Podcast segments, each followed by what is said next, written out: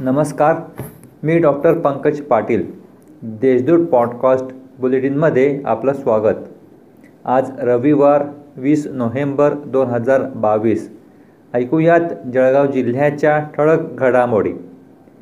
जिल्हा दूध संघातील बी ग्रेड तूप अपहार प्रकरणात एका महिन्यात चॉकलेट व्यावसायिक रवी अग्रवाल यांना एक हजार सहाशे पस्तीस किलो तूप विक्री केले असून त्याच महिन्यात अनिल अग्रवाल यांना एक हजार सातशे पंचवीस किलो बी ग्रेड तुपाची विक्री करण्यात आली आहे.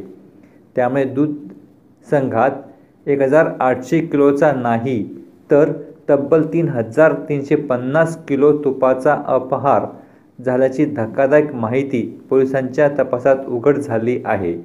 दरम्यान संशयितांना न्यायालयाने पुन्हा दोन दिवसांची पोलीस कोठडी सुनावली आहे.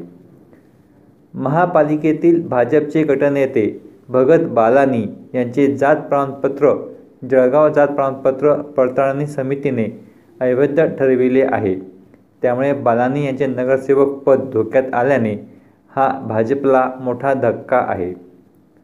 हॉटेल व्यवसायात कर्जबाजारी झाल्याने ते कर्ज फेडण्यासाठी गावातील तरुणांना सोबत घेऊन चार दिवस सलग बच्चाव यांच्या कुटुंबियांवर रेकी केली.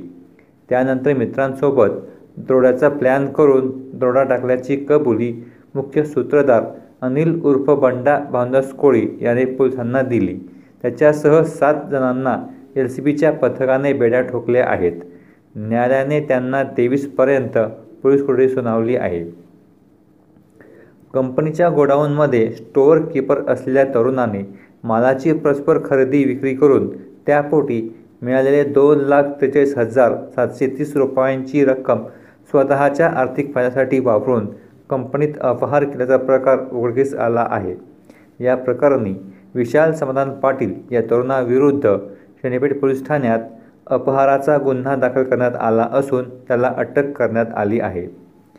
बँकेतील कर्मचारी बोलत असल्याचे सांगून क्रेडिट कार्डचा ओ टी पी विचारून वाघ नगरातील महिलेच्या खात्यातून परस्पर पन्नास हजार सातशे चौऱ्याहत्तर रुपयांची ऑनलाईन फसवणूक केल्याचा प्रकार समोर आला आहे.